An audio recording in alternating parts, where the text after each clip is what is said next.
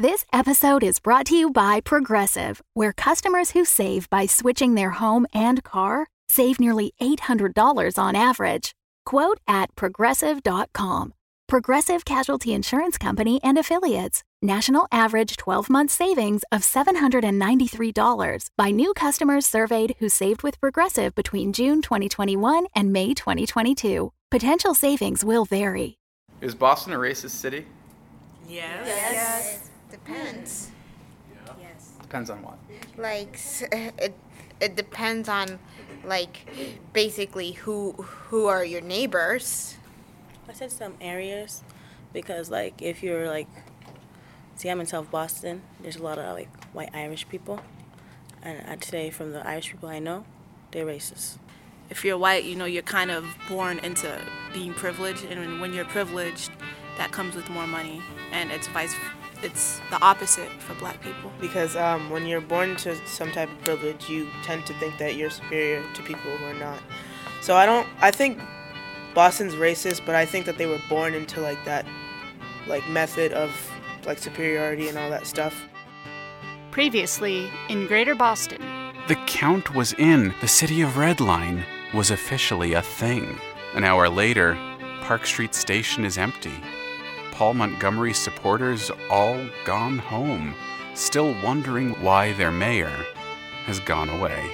I worked too hard to let this all go to hell. And need I remind you, this is all we've got right now.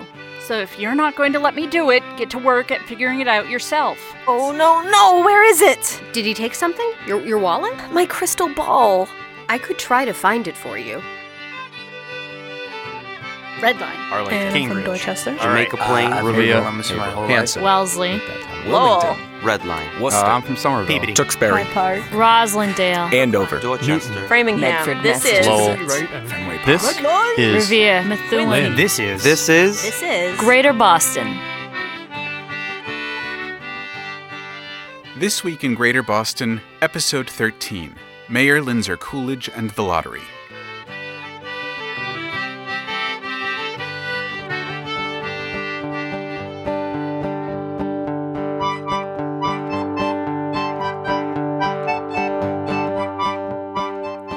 When she was a little girl, Charlotte knew she was going to tell stories when she grew up. She knew because she was already doing it and had no intention of stopping. Dozens of stories, short sketches, one or two page romps, some longer epics with illustrations adorning every page. Lush with color and sharp design. Cardboard covers carefully cut from boxes her mother brought home from her job at the post office. In Charlotte's backyard was a glorious red oak that towered over her house.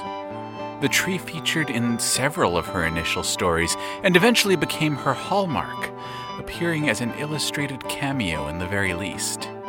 In one tale, a young warrior clearly modeled after Charlotte battled fire demons up to the top branch, where she was crowned queen of all tall things, empress of earth, and goddess of the galaxy. She often wrote while perched under the tree. In the winter, she positioned her desk to face the rear window of her bedroom so she could look at it for inspiration. During her last summer with the tree, she carved a big hole in the trunk.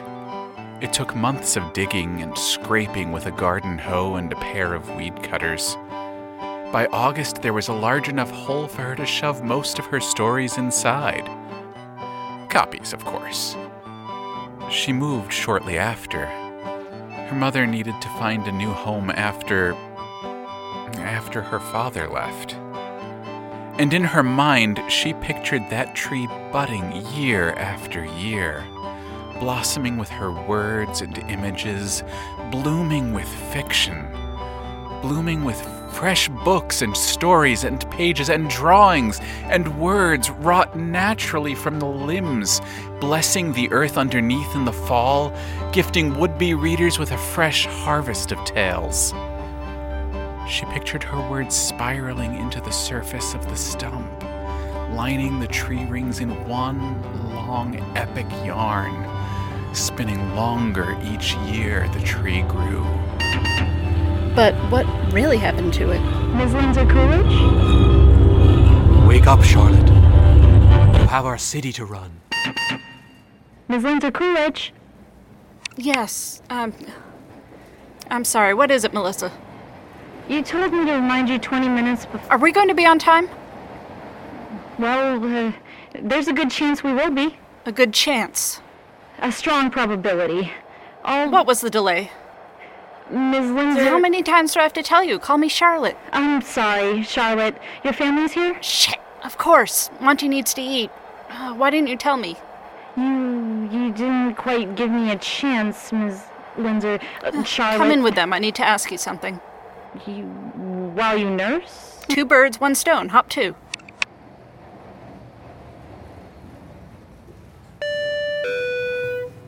Good morning, passengers. It's 10:14 a.m. and we're approaching Broadway Station. A friendly reminder that we did have a slight delay this morning, and so we will be offering emergency shuttle services at the next stop for any citizens with a provable work or health-related deadline. Submit your documentation by the end of the month, and the lead car will reimburse you accordingly. We do apologize about the inconvenience, and remember to thank your real hosts for their hospitality.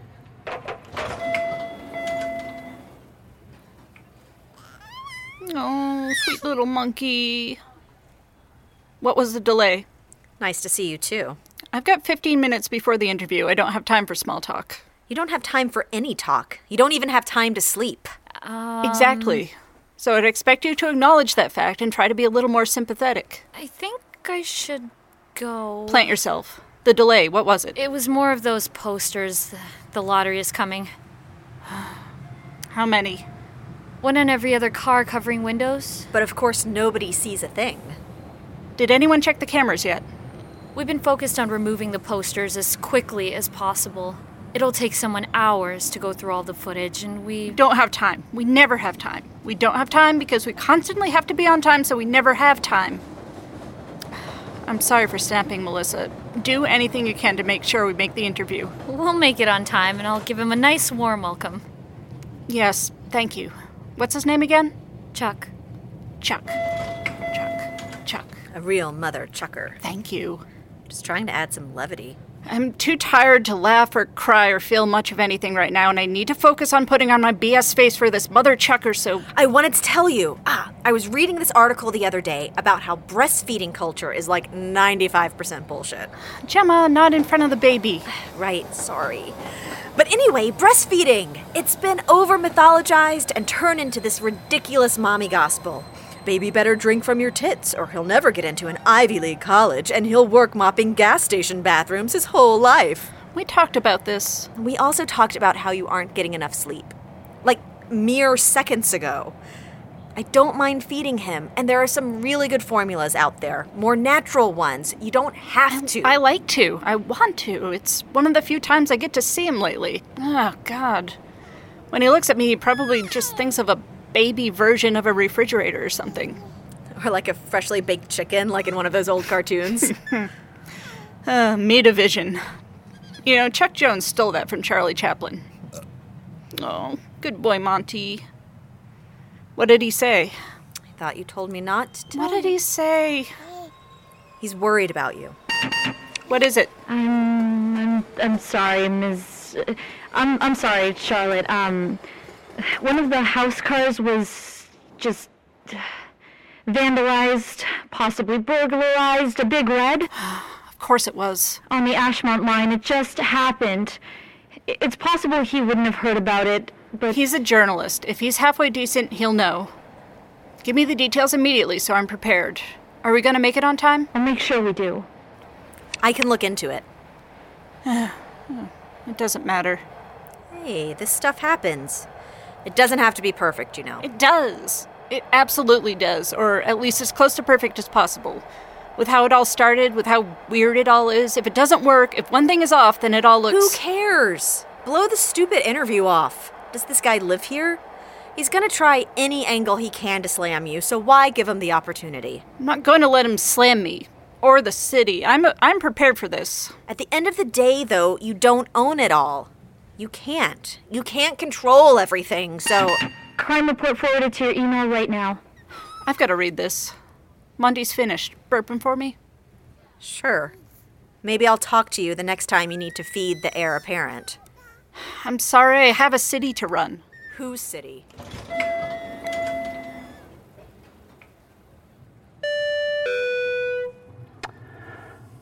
Folks, we're pulling into JFK UMass now. I'd like to remind everyone, both on the platform and in the train, that this is a commute car. If you're visiting from out of town or just generally unfamiliar, welcome to Redline, the only suburban free-roaming city in the known world. In order to accommodate both the residents of Redline and Greater Boston commuters, we've set aside a dozen or so specific trains that run during peak business hours.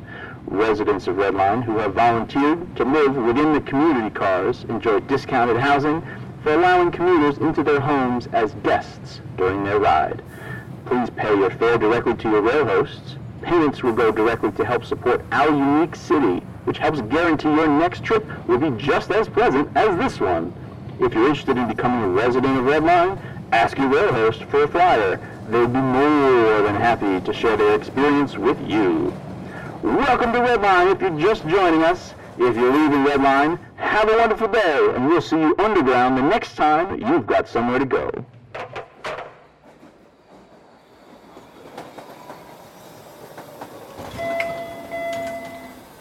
Thank you for meeting me. Oh, it's my pleasure. Please have a seat. I'm uh, I'm gonna record you. Is that okay? Of course. Okay. Charlotte, where is the mayor of the Red Line? Um, it's a little early to tell. We'll find out in five months. I don't mean the future mayor. I mean, you know, the. As I've told the press several times before, I am unaware of the mayor's current whereabouts. What was the last thing you heard from him? I, I'd really like to focus on the city if you don't mind. I'm sorry. Okay. Off the record here, I can tell you're, you know, you're not. I, can- I can oh tell. no, it's fine. It's just. It's it's my boss. This whole story has people's attention. Like some people don't even believe it. Guy wins the referendum and just takes off. It's like you know, it's like the mystery of it, right? The more people wonder where he went, the more they talk about where he could be. Some people don't even believe it. They think it's like a publicity stunt or something. And other people think that it's like a spook story. Like if you become a citizen, you might spot the mayor preaching between cars, or he'll lull you to bed at night with lullabies sung from the operator's intercom. You know, just please bear with me. bearing. Okay. Picking back up. What was the last thing you heard the mayor say to you? Good luck. Was that about running the city?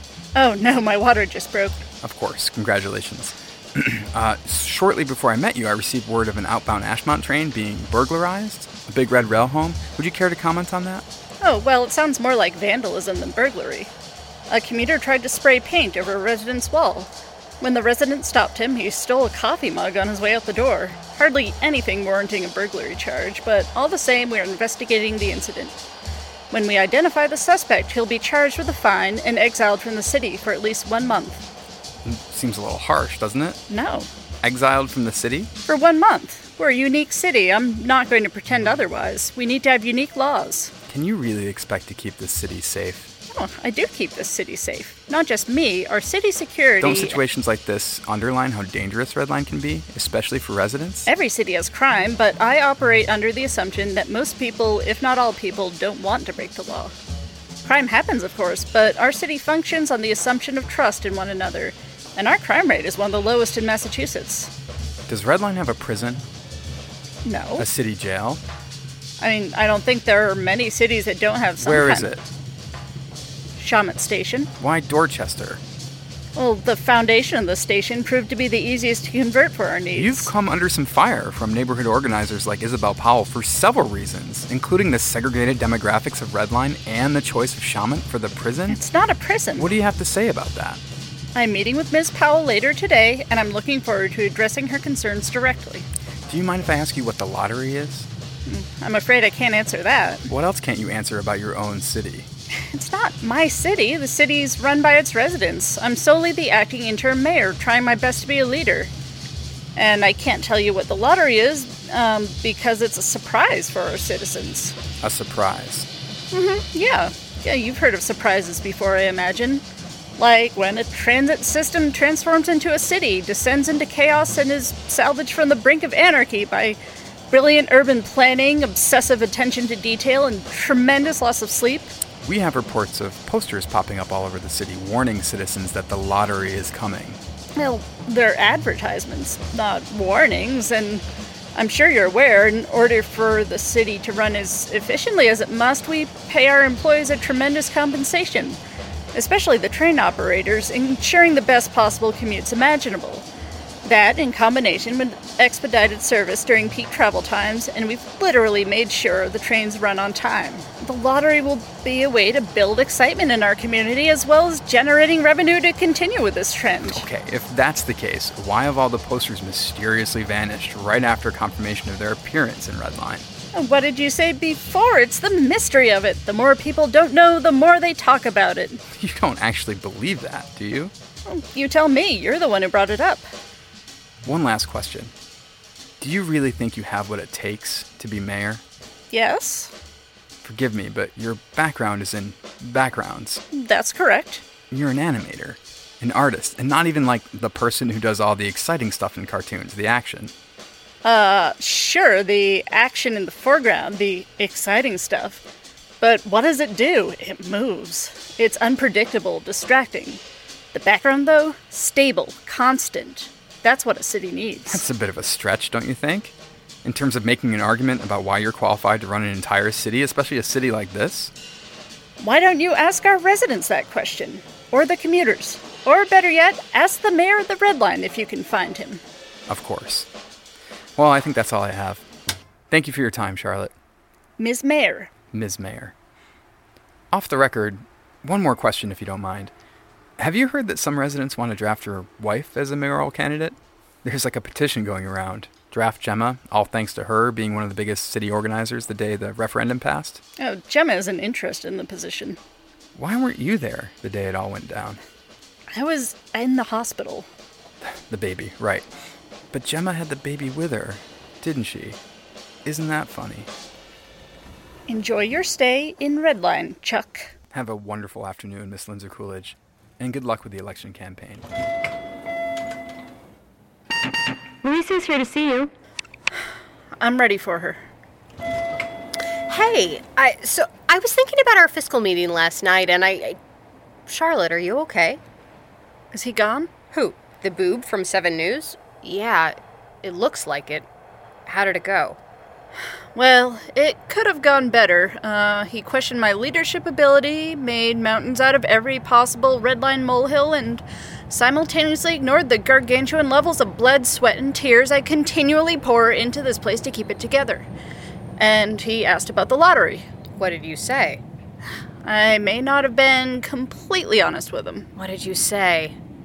I told him we were responsible for the ads and took them down because we wanted to build a sense of mystery about what the lottery means. Oh, well, that's actually pretty smart. But now I have to come up with some kind of lottery. Well, how hard can that be? It's not like we don't need the money. But what do I do when the real lottery crap actually happens? The people who actually put up the posters. Well, discredit them. You run a city. All they've done is put up some dumb signs. Oh, speaking of which, I've only got a couple of minutes, and I had an idea about how we can make some cash. Oh, I'm all ears. Weddings. Take a look at these. Oh my god, these are incredible. When was this? A couple months before the referendum, and the clients were kind of garbage human beings, and the whole wedding was a gigantic red line pain in the ass. But if we could rent one of the trains to people, maybe use the station for the ceremony, and if we could use some of these for advertisements, I mean, I think we could make some real money. That's funny. I, I think I remember this. It was the day I. Can we really use these images? I own the copyright. I don't see why not. Oh, this is amazing. Thank you. You've been a real breath of fresh air today. Considering we're in an underground city, that's quite the compliment. Tell Gemma I said hi. Oh, speaking of which, any luck with the crystal? Oh, she's still asking about it. I haven't seen anything new. I- I'm keeping my ear to the ground. I I just can't help thinking. Gemma had her iPhone out. Her ba- diaper bag was with her, her purse. And why would someone take the crystal ball? You think someone had a personal motive to take it? I can't understand why they would otherwise, but I also just can't understand a motive. It's very odd. Oh, speaking of motive, thank you for how fast you took pictures of that big red vandalization. Thank you for everything. What's been the hardest thing that you've had to manage or handle or run on your own, and why was it difficult? School? I would say school. Probably balancing school and work. School, I guess, because uh, I have an IEP, so it was kind of hard for me. Money. Probably getting into the routine of cooking, living, keeping clean. I had to go through a transition process from going to school in Haiti and then coming here and only having to learn the language, but just coping with the new system and you know, when you get your first job, I got my first job when I was 14, and I thought, oh my gosh, I have all this money in the world, like I can spend it on everything. And then it comes time to like when your parents see, like, oh, she has a job, and maybe she can help with this, and maybe she can help with that.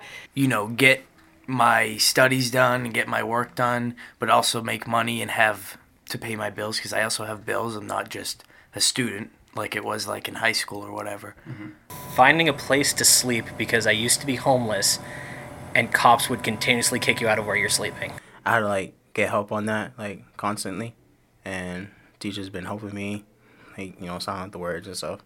So And since I'm like a first generation of in my family to go to college, it's kind of like hard because none of my parents know anything about college. So everything is like on you, and you have to do everything by yourself. Just keeping track of your money, even though you want to spend your money on everything, I think it's completely hard. Um, so a lot of stuff I had to learn on my own, a lack of guidance in um, the structure that I needed for school. And the reason why it's difficult is because you have so many stuff going outside of school, especially you have to work to get to school, like to be able to afford it. I don't know. I think my personal being is like the hardest thing I have to manage on my own, like um, my emotions and stuff. I don't know. Yeah, my feelings. Handling my feelings on my own without talking to anybody about it has been the hardest thing to do.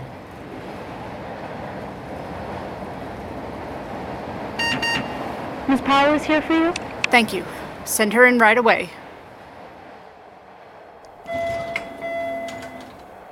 Ms. Powell, wonderful to meet you. Mayor Linzer-Coolidge, it's truly a pleasure. Oh, no need to call me that until it actually happens. Charlotte is perfectly fine. Of course. Charlotte. Have a seat. I'm impressed with the modesty of your office. Very tight and cozy in here. How I like it. I'm sure you haven't had much time for frivolity. I'm always amazed when people fall into important positions and make interior decorating their primary concern. Thank you. The truth is, if I'd had time, I'd work on making this a little more welcoming, but time is a commodity around here in more ways than one. It's simply marvelous. The level of organization. Hmm. I have this nephew. Commutes to Tufts in Somerville, all the way from Dorchester. His first semester grades were rotten. I'm helping out with tuition, and our agreement is I see his grades, he gets my check. So midterms rolls around, and I get a peek. What's going on? I ask him. Nothing, he mumbles. Always mumbling, but this was a particularly sullen mumble. So I get it out of him eventually. Tells me it's the commute. It's simply too far, and with the constant train delays, he's consistently late. Some classes, if he's tardy, he gets a zero that day. Doesn't matter how good his work is, how much he studies.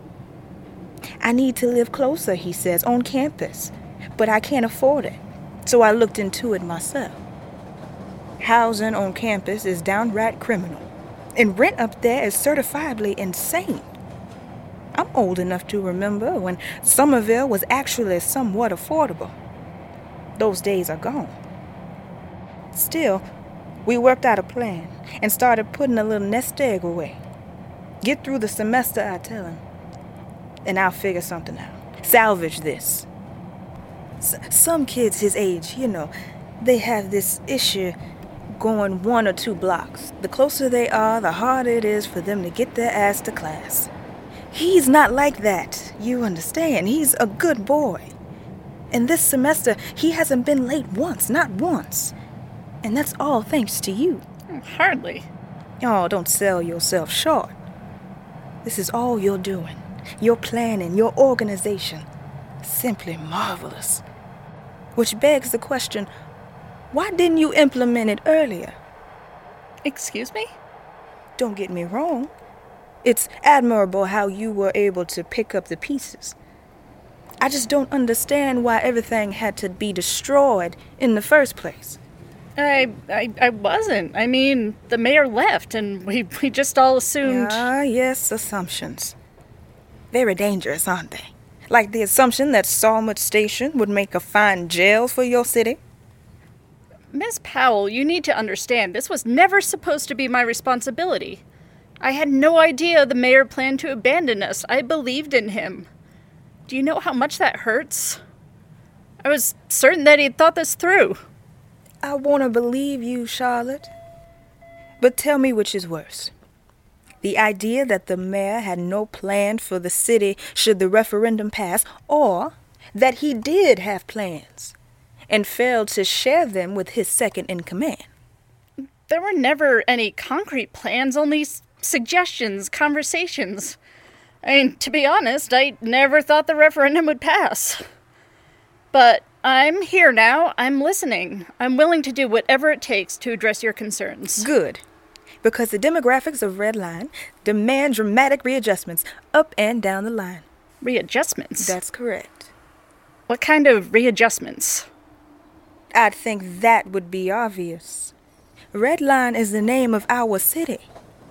But there are several people I know who think of it not as a city, but as a barrier. A line we were, we are forbidden to cross. A line separating us from better educational opportunity, or opening a small business, or a new life in a safer neighborhood. A line denying us a housing loan, a line encircling us, encircling the entire neighborhoods of Dorchester, Roxbury, and Mattapan. You know about the line I'm referring to, yes. I know enough. Enough frequently isn't enough. You could help us take back the term red line, turn it into a, a symbol of change and opportunity. But if Red Line keeps the same dynamics as the greater Boston area it sprang from, it'll all be for nothing. But that. I mean, doesn't that dynamic make a certain amount of sense? For whom? I mean, I just don't understand how el- what else we can do. Dramatic readjustments up and down the entire line. Housing readjustments. Correct. Don't you see how impractical that is? Impractical. You'd be asking people to move out of their homes they've been living in for almost a year, and many of them have made tremendous sacrifices, opening their doors to strangers. Our city moves, it's not stationary, and all sorts of people step into their homes on a daily basis. I'm not talking about the commuters, I'm talking about the residents. And when you look at the demographics of the people forced to open their doors to commuters for the benefit of discounted housing versus those who refuse, those who have the privilege of paying more rather than opening their doors to any soul they don't know, well, I'm guessing it isn't a terribly big surprise how those demographics break down. Your system is income based, which amplifies the already existing inequality. Change would be slow, but it's hardly impractical. You'd begin with the mandate that in order to live on Redline, everyone would need to open their doors to commuters for at least part of the day. From there, you could slowly and, and systematically embrace a unified system of complete equality. Ms. Powell, I greatly respect your position, but you cannot put this all on me to change. I'm not. I knew you'd oppose. I came here today as a courtesy. I'm running against you for mayor of Redline. I see. Your city is like our history, Charlotte. Yes, it moves. But the more it moves, the faster it goes, the more things stay exactly the same. Good luck to you, Ms. Powell. I hope you plan to campaign on the impractical ideas you've outlined to me here. I have no doubt you'll lose if you do. Mm, That word again. Impractical. If you knew what I knew, Charlotte, felt what I felt, you know this is beyond practical. It's necessary. The fact that you can't see that proves to me that you are not the one who should be leading our city. despite all of your hard work. I think you underestimate me. Oh, I have no doubt. And good luck to your nephew as well. I'll pass that along. Although, I'm not sure Isaiah will be able to forgive you. I thought you said. Oh, yes, well. He worked incredibly hard to salvage that first semester. But when the referendum passed, Redline fell into such chaos that he was unable to make it to school for months after. The winter got colder, and he tried everything. Tried biking, even. But just couldn't manage it. Isaiah voted yes for the referendum, by the way. He had his assumptions, too. Good day.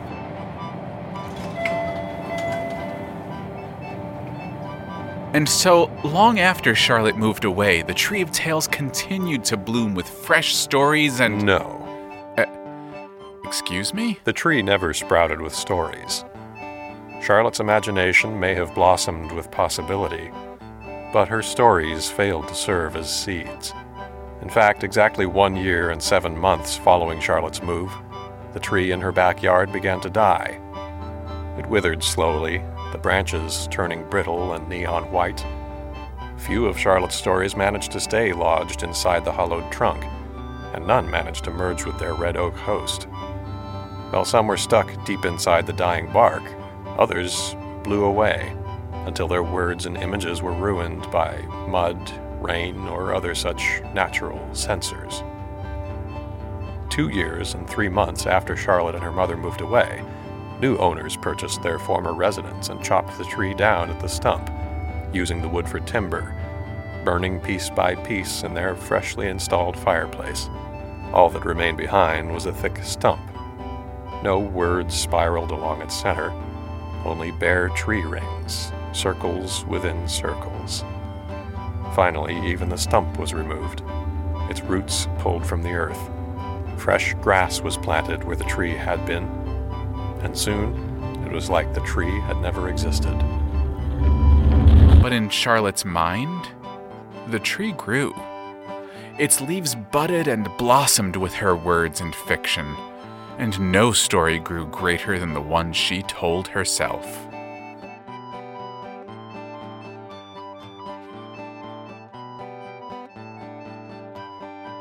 Greater Boston is written and produced by Alexander Danner and Jeff Van Dreason with recording and technical assistance from Marc Harmon. You can follow Greater Boston on Twitter at InGreaterBoston, and you can help keep the show running by supporting our Patreon campaign or by sharing the show with your friends.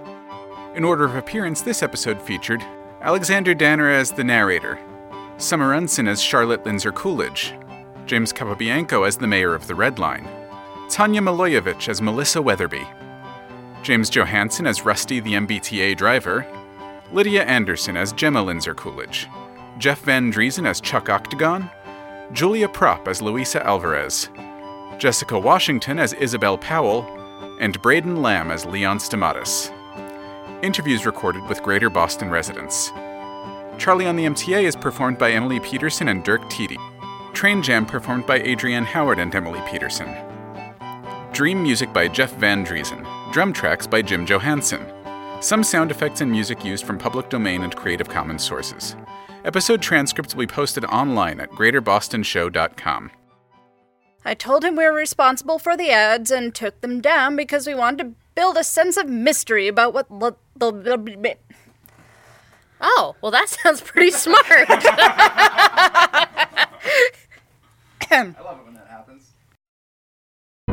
The Fable and Folly Network, where fiction producers flourish. Dum Dums and Dice would like to welcome you to the grim darkness of the 41st millennium in the Valentine Heresy, an actual play podcast set in the Genesys adaptation of Warhammer 40,000's Dark Heresy RPG. Newly promoted Inquisitor Lucius Valentine has received visions of the death of the immortal God Emperor. With few options before him, he teams up with hive bred criminal siblings Lyric and Alto. Together, they must defeat a cabal of shadowy foes to save the Emperor and the Imperium. Can this trio of unlikely heroes survive in a galaxy where there is only war? The Emperor is going to die in a year. My job is to make sure the Emperor doesn't die. Because if the Emperor dies, the Astronomicon goes out. And the only thing keeping the Imperium alive is the fact that we have a very large navy and a very large army and space marines, and they shoot everyone. It's delightful. Praise the Emperor. Thanks for that. But if the Astronomicon goes out, we have no navy, we have no ability to defend ourselves, and the Xenos and Chaos will overrun us instantly because there will be no defense. So every planet will turn out like Galen's glory? And that would be the best case scenario. Which is why we need to keep the Emperor on his throne. I spit in my palm and put my hand out for a handshake. Am I supposed to do something in return? Is this? I'm sorry, I just don't know what this is. Alto's like, yeah, like this. He spits in his hand and puts it out towards you as well. Then I spit in both palms and shake their hands separately. we have an inquisitorial band. Warhammer 40,000, The Valentine Heresy. Available now.